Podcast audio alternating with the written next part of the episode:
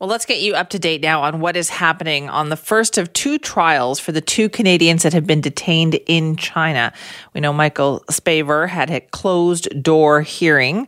Uh, international diplomats were in the vicinity of this, but let's find out exactly what happened. Joining us now is Abigail Bimman, our global national Ottawa correspondent. Good morning, Abigail. Good morning. So, what do we know about what happened here?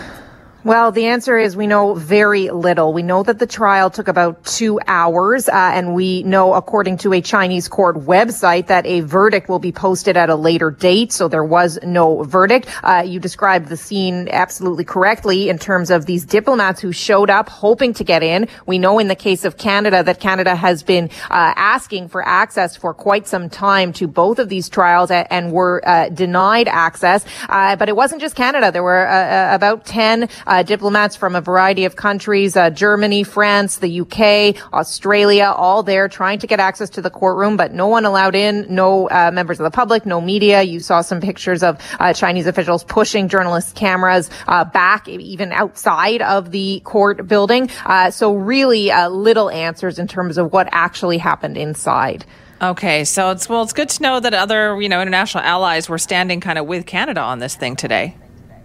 Well, yes, and and and that's a good uh, segue to raise uh, what's going on in Alaska, which is this uh, first meeting between the new Biden administration and China. Uh, meetings are underway with the U.S. Secretary of State, and everybody is kind of waiting to see if anything will come out as as in terms of whether the U.S. has raised this case at this meeting. Uh, no confirmation that that was going to happen, although the U.S. has been supportive uh, of this call to release these two Canadians, and and some believe that that uh, the timing is not coincidental, that this trial was suddenly announced uh, ahead, right ahead of this uh, meeting with the U.S. So some believe China may be trying to use this as a bargaining chip in what is a very complicated political situation uh, outside of, uh, uh, of Michael Spavor waiting to hear his fate today. we also saw a very strongly worded statement coming from the Chinese embassy here in Ottawa issued today. the those statements, you know, the language has has been pointed at times over the past two years, but very strongly worded today, calling Canada hypocritical and arrogant with an exclamation mark, uh, talking about how the foreign minister, Marc Garneau, uh, issued a statement talking about the lack of transparency in these proceedings. Again, Canadian diplomats not even allowed inside, as they uh, say is their right to do so under the Vienna Conventions and under their agreement with China. But when Marc Garneau said that there was a lack of transparency in the process here, well, this statement from the Chinese embassy calls that quote fact distortion. So we are expecting to hear from the prime minister later this morning here in Ottawa. We will see how Justin Trudeau uh, chooses to respond. That was one trial. Do, what do we know about the other trial? When that's supposed to happen? That's right. So the trial of Michael Kovrig is expected to happen on Monday. Uh, a uh, similar situation in terms of uh, Canada still trying to push for access to that trial and so far being denied. So we will wait uh, and see if Canada is able to get access to that trial, if anybody is allowed in, and, and also what the, what the verdict uh, is, uh, when that verdict will be released in in the case of Michael Spavor, and how fast that trial will go for Michael Kovrig. All right, still a tense situation, it sounds like. Abigail, thank you. Thanks. This is Mornings with Simi. You know, there's pretty much an awareness month for everything these days, right? But this one I like. This one in March, I feel it is near and dear to my heart. It's Caffeine Awareness Month. Boy, that is something we know a lot about here on this shift, working the morning show. Uh, and you know what? 6 a.m. on a Friday morning, sure, perfect time to talk about the need for caffeine out there. And there's all sorts of interesting stats about this. Joining us now is Andy DeSantis, registered dietitian with the Canadian Beverage Association. Good morning, Andy. Hi, how's it going? I'm good. Well, I've had a couple of cups of caffeine in the form of tea, so I am good. How about you this morning? Yeah, you can probably tell by my own energy level and my voice. That I am uh, halfway through one of my own, so uh, yeah, I'm all right. I'm happy I'm on the uh, on the East Coast though, so it's a little bit later here. Oh, please, nine o'clock. You should be just fine. Uh, let's talk, yeah. let's talk about our need for caffeine. How addicted are Canadians to having their caffeine? Well, look, I mean, the uh, I'll say right with that. I mean, the word the word uh, addiction that's a very very technical word. So I wouldn't say Canadians are addicted to caffeine. I, I would I would even say it's necessarily possible to be to be addicted to caffeine. We certainly can like you know have some level of you know comfort level and you know a mild dependence on it. But you know most Canadians, are, like you know the, the vast majority of Canadians, don't actually consume caffeine over what Health Canada considers the safe moderate level. So I would say uh, we're doing quite all right. Uh, what is the safe moderate level from Health Canada? Yeah, it's uh, 400 milligrams is the uh, is the technical amount. We can talk about what that looks like as well. Yeah, what does that look like? So yeah, so basically, you know, a cup of coffee that you make at home, you know, 250 milliliters approximately, has about 80 milligrams. You know, that same cup that you have at the coffee shop has a bit more, closer to 150. And, you know, it scales up and down from there depending on the exact drink. Like your tea, cup of tea, have about 40 milligrams, so that'll be half of a cup of coffee. So, you know, it takes quite a few to get to that number. I could have like 10 cups of tea and I would still be within the Health Canada guidelines? Well, I mean, it gets a little bit technical there. So, yeah, absolutely. Now, everyone responds to caffeine differently. You know what I mean? So, when we, when we throw this 400 milligram number around, what we're saying here is that's the vast majority of people will have no negative health consequences for having caffeine at that level. Doesn't mean that some people can't have more and be just fine. Doesn't mean that some people might, you know, get a little bit jittery if they have less. So it's individualized for sure. So what what kind of impact does caffeine have on our body, Andy? Yeah, well, I mean, the main effect it has is I, well, I'm trying to get too too scientific, but you know, we in our in our central nervous system we have something called uh, an adenosine receptor. Um, we have a bunch of them, but what caffeine does uh, is it kind of temporarily blocks this receptor, and this what, what adenosine receptors do is they slow our body down. So by blocking that, by blocking the adenosine receptor, our bodies can you know speed up a little bit, and that's where we get that that light stimulant effect. Hmm, that that effect that we all seem to be so addicted to. Yes, the aspect that we all seem to enjoy that allows us to, you know, feel perhaps less tired, more alert. You know what I mean? Perform better, uh, you know, in physical activity if we if we use caffeine wisely and, and things like that. Okay, so then is there something in caffeine that makes it addictive, or are we just addicted to the kind of wake up stimulant effect that it gives us? I th- well, yeah. I mean, I think there's there's a lot going on there, right? Because for many people, you know, coffee and tea are are you know, and, and other caffeinated beverages are you know part of part of rituals. There's a lot of taste going on. Um, you know, for example, I like I don't know what your your beverage of choice is. I I happen to quite like cold brews, and there's a lot going on there. You know, aside from just caffeine, but certainly yes, it does. You know, wake us up in the morning. It does offer that you know enhanced you know, enhanced alertness and, and, and like and wakefulness. And uh, it also, you know, if we're talking coffee and tea specifically, it also comes with a, an incredible amount of antioxidants. In fact, uh, more more than uh, many different types of food as well. Right. I'm a tea drinker. So that's just, right. I'm a two cup a day tea drinker. So what about like the other impact, like of having that on us? Like, is it okay? Is it, what about the sugar and all of that? Is that what causes the problem then with caffeine? Is if we're having too much milk and sugar or cream and sugar in those coffees and teas? I mean, I don't think by default that having, you know, milk or sugar in your coffee is, you know, is an issue. You know what I mean? And, and like the broader context of, you know, what someone is is like consuming throughout the whole day. You know, a splash of uh, cream and uh, you know, tablespoon of or teaspoon or tablespoon of sugar in your coffee. I'm not, as a, you know, as a dietitian, I'm not necessarily concerned by that. Depends on the bigger picture. Um, I don't necessarily, you know, and again, I don't necessarily think that you know, in the broader context, you know, for the vast majority of the population, there's a caffeine problem per se. I think only a small number of people consume caffeine over that that number, and that's not to say that even within that group of people, that uh, that many of them suffer negative consequences as a result. So right. it really is individualized. You know what I mean? Um, but on the population level, I think we're doing okay. Hmm. Interesting. All right. Well, Andy, thanks so much for your time. Yeah. Thanks for having me. This is Mornings with Simi. Uh, yes, Canada has been lagging behind. It's been an effort to try to get as many doses as we possibly can here in this country. And now we are going to be getting some help on that, some much needed help on that. So we heard from the White House spokesperson yesterday, Jen Psaki, that the United States is going to be pitching in and helping out here, sending one and a half million doses of the AstraZeneca vaccine to Canada. They are, of course, incentivized to do this to help out Canada and Mexico so that we can get that border open between those three countries as soon as possible to get trade flowing again. So this so many questions this brings out, right? Like how how quickly is this going to get here? How soon can it be distributed? What is the timeline like for opening the border? All sorts of questions about it. But let's talk about the impetus behind this. Jennifer Johnson joins us now, our Global News Washington correspondent. Good morning, Jennifer. Good morning, Simi. Thanks for having me. Well, this is just a great topic because I know this is very welcome news. What brought this about? Why is the Biden administration helping Canada out? Well, Simi, I don't know what's going behind the scenes. I mean, I think this is, and if I had to guess, I think this is a little peace deal over, you know, the pipeline situation uh, for Canada and on the Mexico side. I think this is a nice way of saying, can we slow the tide of the unaccompanied minors coming across the border?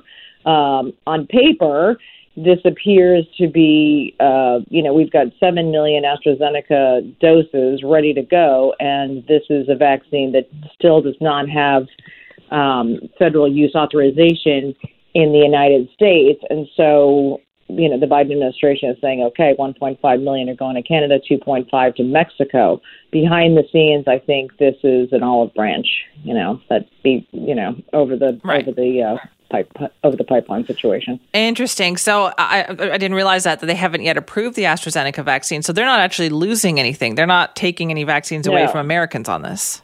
No, and so there's seven million doses ready to go, and there's going to be about 30 million sometime in April that can be administered. And and as I said, AstraZeneca not only doesn't have federal use authorization by the FDA, the Food and Drug Administration here in the U.S., it's not even on the books yet. There's no you know, there's there's no date for the panel, the advisory panel to take it up, and then for the full FDA to take up that. So, you know, like you said, it's not like the United States is losing anything. The U.S. also, they believe, has enough vaccines for everybody by May between the Pfizer vaccine, the Johnson and Johnson, and the Moderna vaccine. So, okay. yeah. okay. So, what does this say then about the timeline for getting that border open between Canada and the United States? Is that very much on the agenda? You know, I would I would say it's going to be a while still. I think that America obviously is way ahead in terms of getting people vaccinated, um, but I think that they, the Biden administration wants to take a look at where we are May 1st and who actually hasn't gotten vaccinated, and, and are the vaccines contributing to a significant decrease in new cases and a significant decrease in deaths. I mean, we're still seeing states that have an uptick in cases, particularly case uh, states that have reopened, such as Maryland, where I live. So our governor a couple weeks ago reopened everything. So people can go into restaurants. There are no limits in the number of people. There are no masks required, and there have been an uptick in cases. So I think the CDC is going to take this slowly and and assess where we are um, in the next few weeks and the next couple of months because you know there, it still is not proven how really effective these vaccines are against the variants that are all over this country. Right, it's a bit of an experiment right now. Jennifer, thanks so much for that. Okay, Simi. Nice Have a great day. Yeah, nice to talk to you too. That's Jennifer Johnson, Global News Washington correspondent. This is Mornings with Simi. Well, let's talk about what's been going on in Penticton in recent weeks. The provincial government has said they will now determine the future of a homeless shelter in Penticton and move forward with it despite a decision from the elected council in that community. So does that mean it's going ahead or not? And what does that mean for the relationship between Penticton Council and the mayor and the provincial government? Well, joining us now is John Vassilaki, who is the mayor of Penticton. Thank you very much for being here. Thank you for having me. How have we gotten to this point? Um, well, it's it's a really complicated matter. Um, we had a, a, an agreement with BC Housing for that location for the emergency shelter, um, and that's what it is. It's an emergency uh, shelter, short term, uh, from November the first, 2021, to uh, the end of March of 2022 um, with no um, uh, what's the word I'm looking for with, without any um, uh, information from uh, from BC Housing all of a sudden they came back to us that they wanted to extend um, that agreement that we had, uh, even though they knew that uh, it was a short-term um, location, uh, and consequently, City Council, uh, along with the vast majority of of the community, weren't agreeable to that um, demand uh, from BC Housing, and it consequently was turned down uh, at that time on March the second. Right. So and again, it was turned down uh, last Tuesday, uh, City Council's meeting. So the response then from the minister on this, David Eby, has been to say that they will move forward with this. You know, sounds like they're going to override what what council has asked for. Well, uh, I guess they will try. They'll try and use that big, long, heavy stick uh, on the um, elected council of the city of Penticton. Um, we're a democratic country, uh, and things should be done democratically. Um, we were elected uh, to govern in the city of Penticton, and no one else, just us. Uh, and we govern according to the wishes of our community and not the wishes uh, Minister Eby uh, or the provincial government or any government as far as that goes. It doesn't matter uh, what party uh, they belong to. To me, makes no difference. So, uh, Mayor Vasilak, let me ask you then: Where are the homeless people supposed to go? What what is being done for them? Uh, uh, there's nothing put in. There are no plans by BC Housing to do anything with them. So consequently, what uh, the city staff at the city of Penticton have have done, and they put in many many hours and many days uh, looking for uh, replacement of, of that location, which is not ideal um, uh, for for that spot because of all the seniors that are leaving around it and all the businesses um, and the misbehavior um, uh, that's uh, from the people that live in, in, in that facility. But our staff has gone around and spent many hours and many days to locate um, new locations for them, and we brought it to the attention uh, of, of BC Housing last Tuesday. Um, many, many of the motels in the community are willing uh, to sit down and negotiate with uh, BC, um, uh, BC Housing uh, to um, to take over um, those uh, soul, the 42 souls that are living in in um, in that location in those motels. And I can assure you that the live, uh, their living um, uh, style is going to be greatly improved uh, in the new locations rather than where they are at the present time. So, but uh, we we don't seem to be getting any cooperation from BC Housing. Okay, so just to be clear on that, then you have Penticton has brought suggestions back to BC Housing to say, here we can do X, Y, and Z, and there has yes. been no response on that. No, uh, and we we made that pu- that announcement publicly at last Tuesday evening meeting. Uh, we still haven't heard uh, from BC Housing in writing uh, as to what their plans are uh, for the future. Mm, are you hopeful that things are going to get worked out? Absolutely. Um, we don't want to have this conflict between uh, ourselves and, and, the provincial government. We we are partners in everything that happens uh, in the province, not just the city of Penticton, but all municipalities uh, in the province. Uh, you know, the only thing we need is a little cooperation and a little respect uh, from uh, the government above us uh, that are supposed to be looking after our citizens. We are all equal, and everybody should be treated with respect um, and to make sure that we live happy, safe lives in our communities. So it got to, it got to be quite contentious, though, didn't it, Mayor Vassilaki? Absolutely. Yep. Yeah. It, uh, and I can tell you, I don't sugarcoat anything.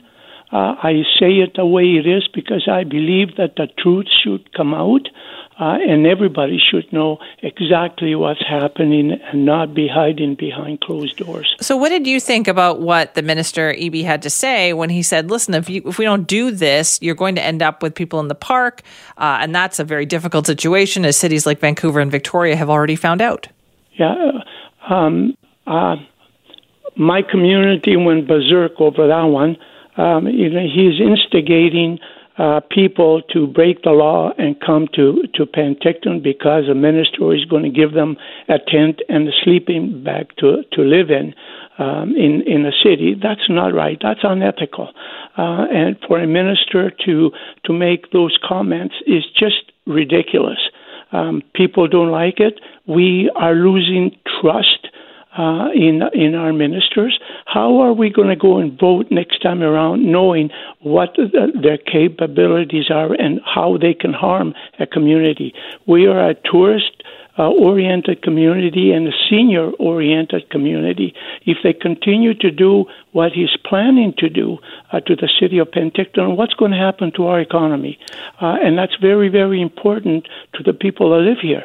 We already have the lowest revenue um, income uh, revenue for uh, our families in the city. We're one of, I believe, we're seventh in the province, and, and that's not that's not adequate uh, for for our community to live uh, responsibly and uh, to live and raise their kids and send them to school and all those good things that each family wants uh, of their children. It's just not. It, it's not going to happen if we continue to go down this road and uh, and derail uh, the economy that we have at the present time. Right. So then, Mayor Vassilaki, are you the, still though? You're are you confident that these 42 people who need assistance will get assistance? They're not going to be left without anything.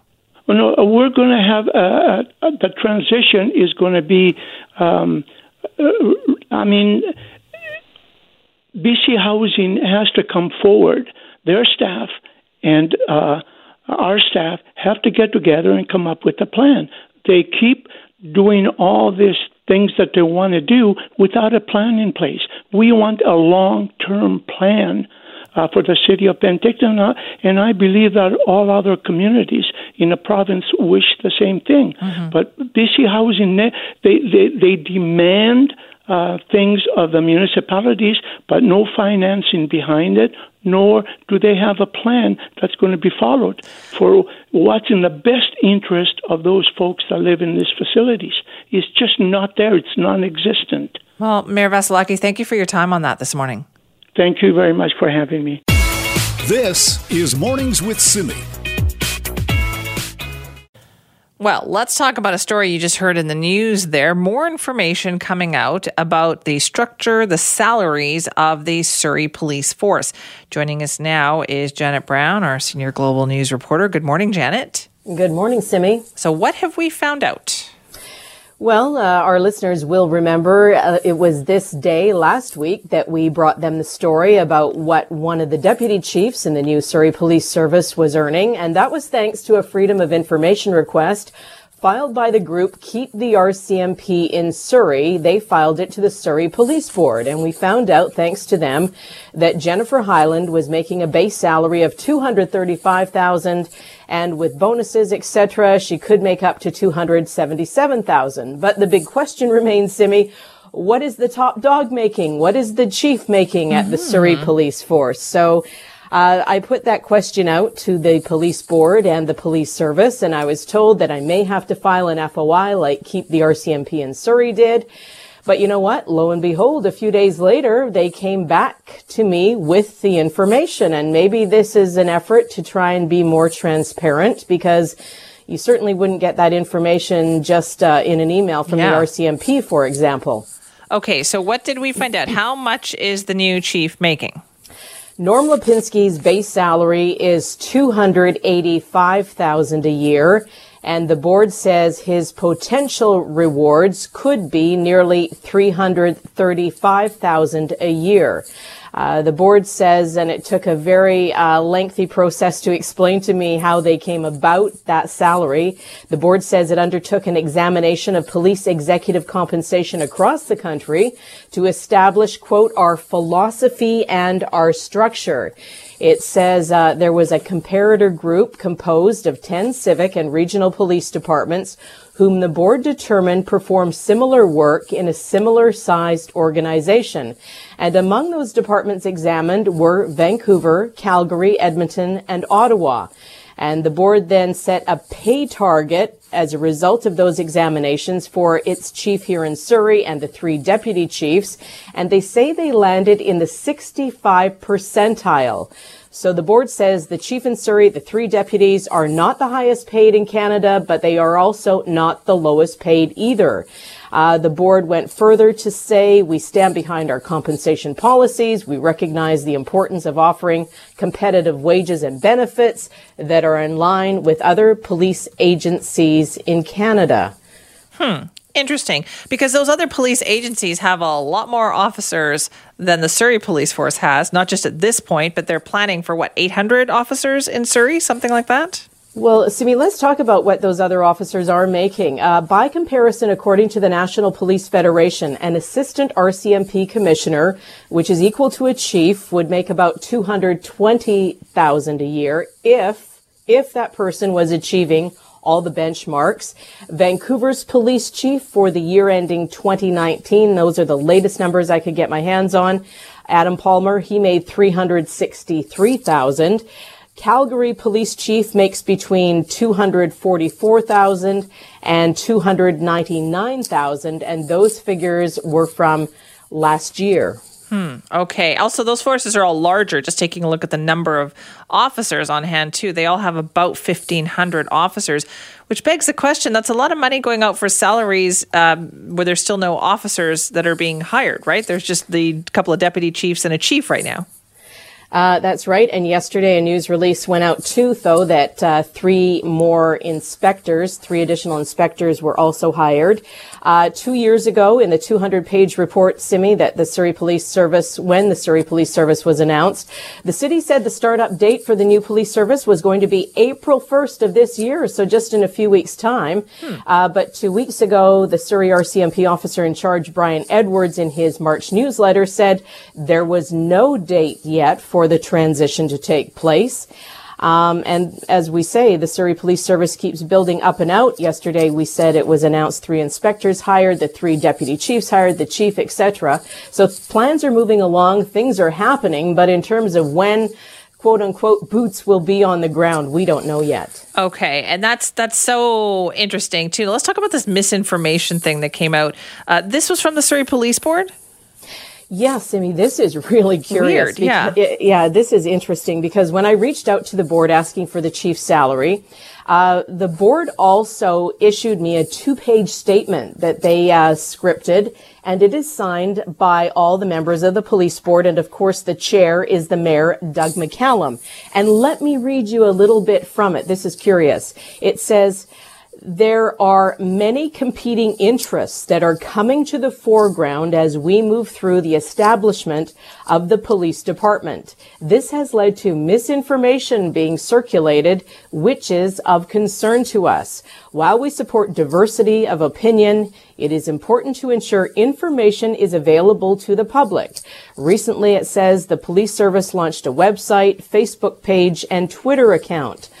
So uh, that sparked my interest. So I reached out to them again and I said, you know, what what do you really mean by this misinformation? Can you explain more? Mm-hmm. Uh, asking for clarification. The communications manager for the Surrey Police Service came back and responded saying in a statement, quote, it is difficult to identify an originating point where misinformation was started but we do know misinformation is circulating. What is, I don't so, understand that statement because they have the opportunity to set the record straight. We are all listening.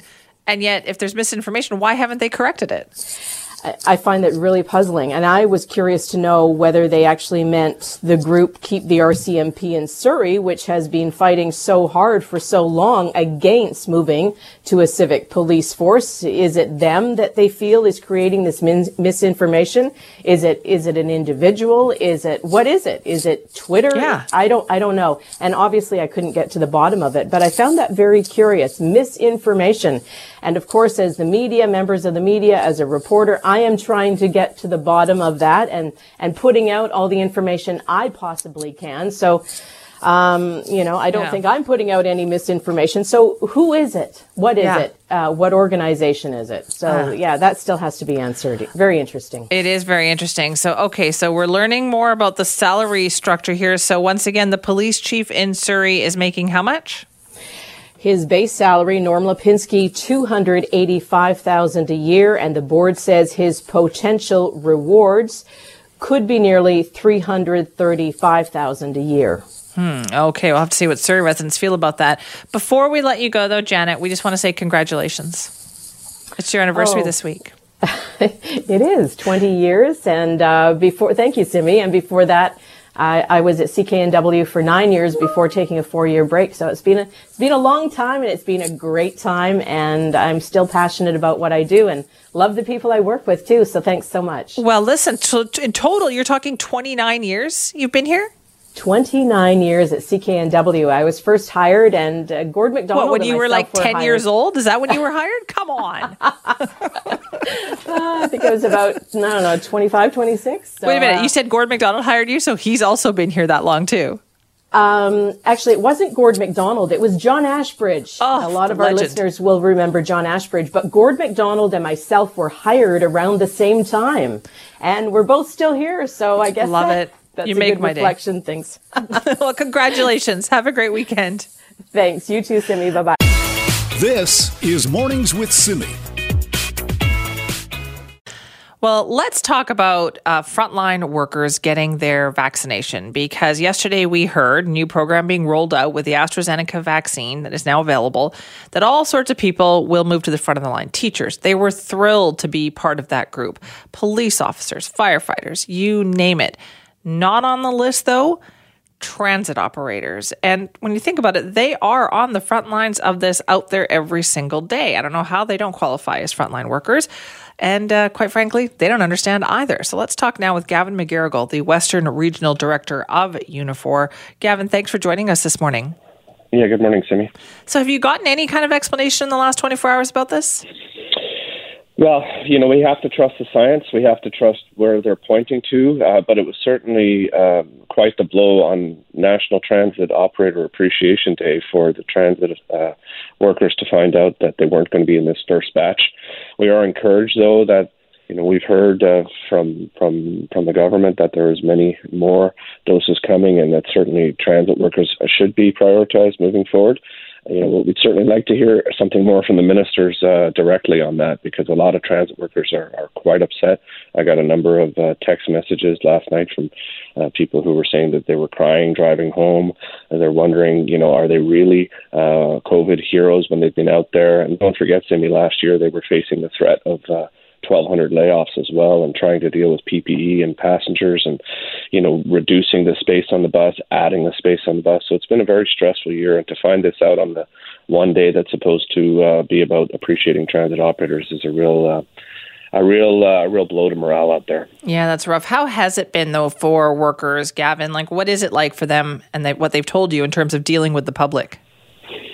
Well, you have to just think of a normal day of a transit operator. I mean, they are uh, having that bus constantly refreshed uh, with brand new passengers all the time. There are people that don't follow the protocols properly, people, you know, that don't wear their mask properly on the bus. And as we've mentioned before, there's no security to help them with that.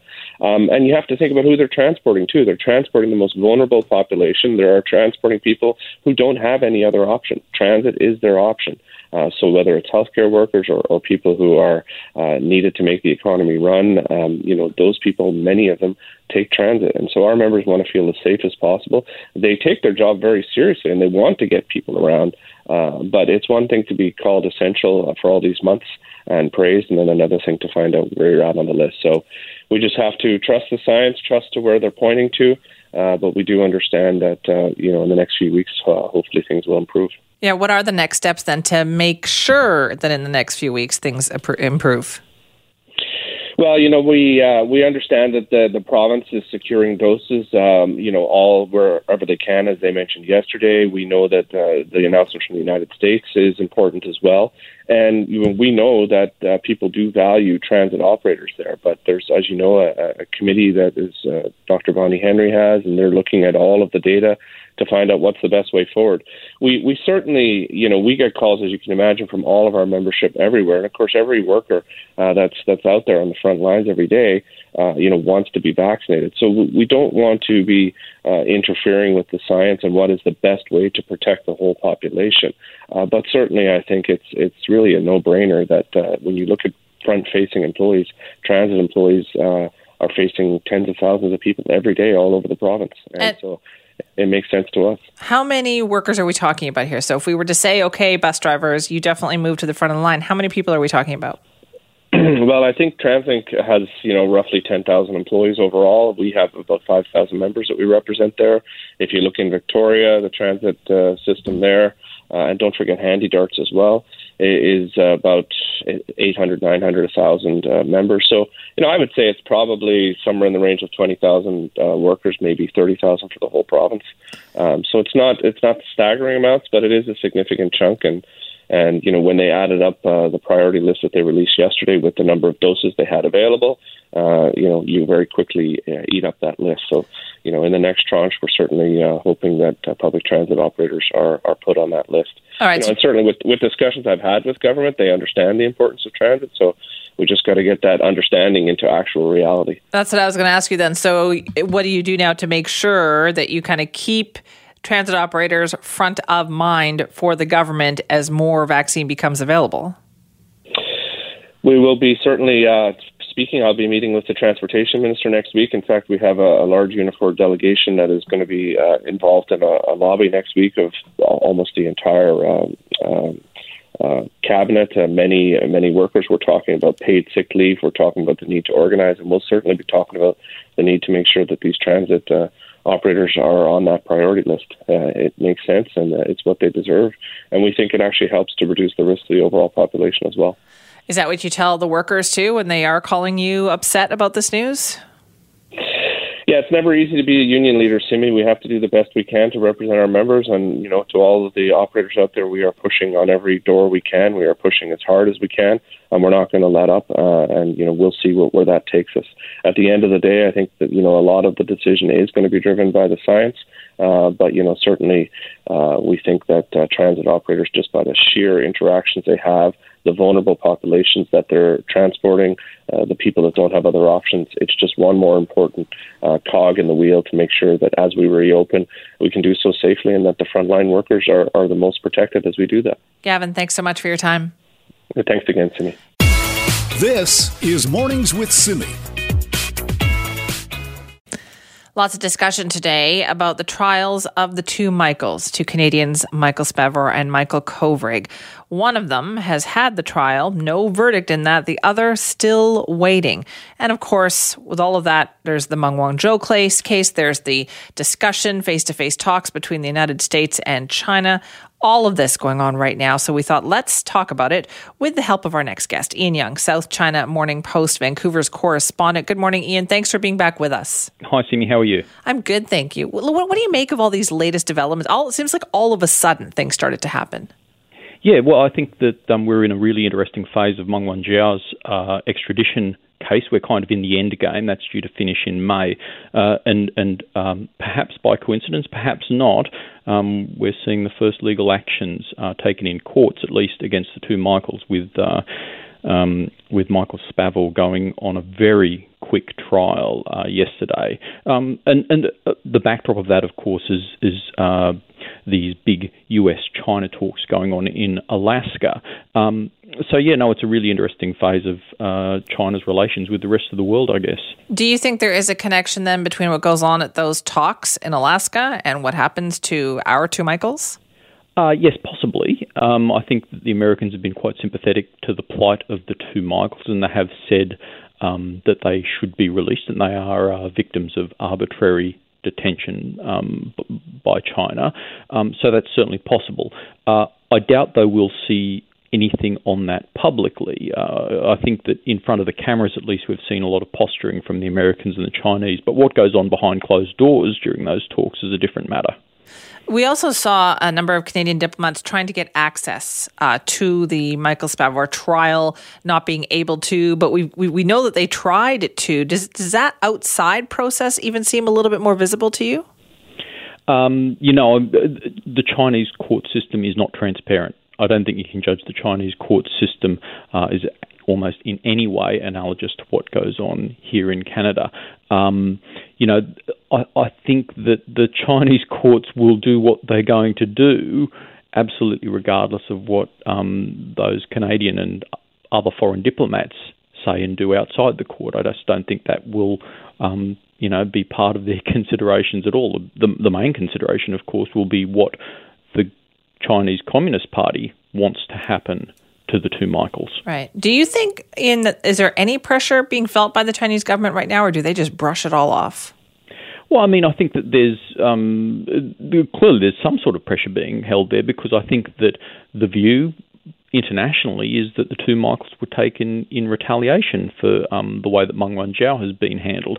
So, you know, to, to that extent, you can say that yes, that China is responsive, but you know, I mean, I, I, I, think the the idea that you can appeal though to Beijing, uh, to, to to the, the the better instincts of of a Chinese government to be merciful to the two Michaels without any sort of quid pro quo, I think that's kind of naive. I think that the understanding is that there there will be a quid pro quo if you're going to get something out of China on this front. Yes, but who does the quid pro quo come from? Does it come from Canada or is it going to come from these talks with the United States? Um, you know, I don't think that, that what Canada says by itself necessarily is going to make that big of a difference because ultimately the fate of Meng Wanzhou may come down to what the United States wants. You know, it come, may come down to whether or not the United States um, uh, pursues um, uh, the prosecution of Meng Wanzhou. Uh, and in any case, the other spanner in the works is is whatever happens in the BC Supreme Court over the next um, over the next couple of months, because uh, it, it, could well be that Meng Wanzhou is is ordered released. Yeah, let's talk about that. As you said, we're getting to kind of the end game with that wrapping up in the next what month or so. Uh, what have we heard? Would you say in in recent months in this case? Uh, I think it's been really interesting the way that the Meng's lawyers have really been pressing this idea that she is a victim of an abusive process. This has been an overarching argument. I think it's kind of interesting that this has been happening at the same time that the two Michaels have um, have been meeting their fates as well under very different circumstances. Um, you know, the argument that uh, she wasn't treated fairly by police or by or by border agents or by the FBI for that matter. Um, you know that's been an overarching argument for the entire case, and it's not an insubstantial one. Um, I'm, I'm, not sure whether or not it's it's going to hold hold water with just um, Associate Chief Justice Heather Holmes, but you know the argument has certainly been allowed that Meng that Meng suffered a, a, an abusive process and that she wasn't treated fairly. I know this has been going on, it feels like forever now, Ian, but what yes. is this happening right now? Is this going to decide whether or not Meng Wanzhou is sent to the United States or not? No, not necessarily. What will happen is that um, Associate Chief Justice Holmes will decide whether uh, whether she can recommend that or whether it should proceed. She can order Meng released. She can order that it doesn't proceed, but it ultimately will be up to the Justice Minister to decide whether or not uh, to proceed with the extradition. And of course, it will be up to the United States to decide whether or not it proceeds with the trial. You've observed a lot of cases like this. What what does it tell you then? Your experience about the situation with the two Michaels? Uh, does it, it doesn't sound like they're coming home anytime soon, though, does it? Well, I mean, I don't think they'll be coming home before Meng Wanzhou's fate is decided. Um, I, I, do think that they are inextricably entwined, and I think that all three parties involved in this, the United States, Canada, and, and China, have variously alluded to that, um, despite their protestations that these are, you know, um, entirely separate things. I don't think that they are entirely separate things. Um, and, and, China, I, I, think, is quite set in the idea that without Meng Wanzhou heading back to China, um, we won't be seeing the two Michaels anytime soon. In following along with the stories that you've been writing, including the your latest one, uh, it, it, seems like it's getting quite tense. Like, tell us about this latest story. What what Meng's lawyer is accusing a Canadian border officer of? Well, she's basically uh, the, the, lawyer. Um, the lawyers for Meng Wanzhou have basically been accusing border officers of lying, of lying on the stand, of fabricating their testimony um, about their treatment of Meng Wanzhou, and specifically about uh, how Meng Wanzhou's phone passcodes ended up in the hands of the RCMP. Now, those passcodes were obtained by uh, border officers, um, but then they were handed over to the police, and that breached privacy laws in Canada. That should not have happened. Uh, the border officers have said that this was a mistake, that it wasn't supposed to happen, and and um, you know that this was a piece of paper that was simply in a stack of documents that was inadvertently handed to the police. Uh, and Meng Wanzhou's lawyers say that that's nonsense. That this is um, uh, clear evidence of uh, collusion to investigate Meng Wanzhou illicitly and to gather evidence on behalf of the American FBI.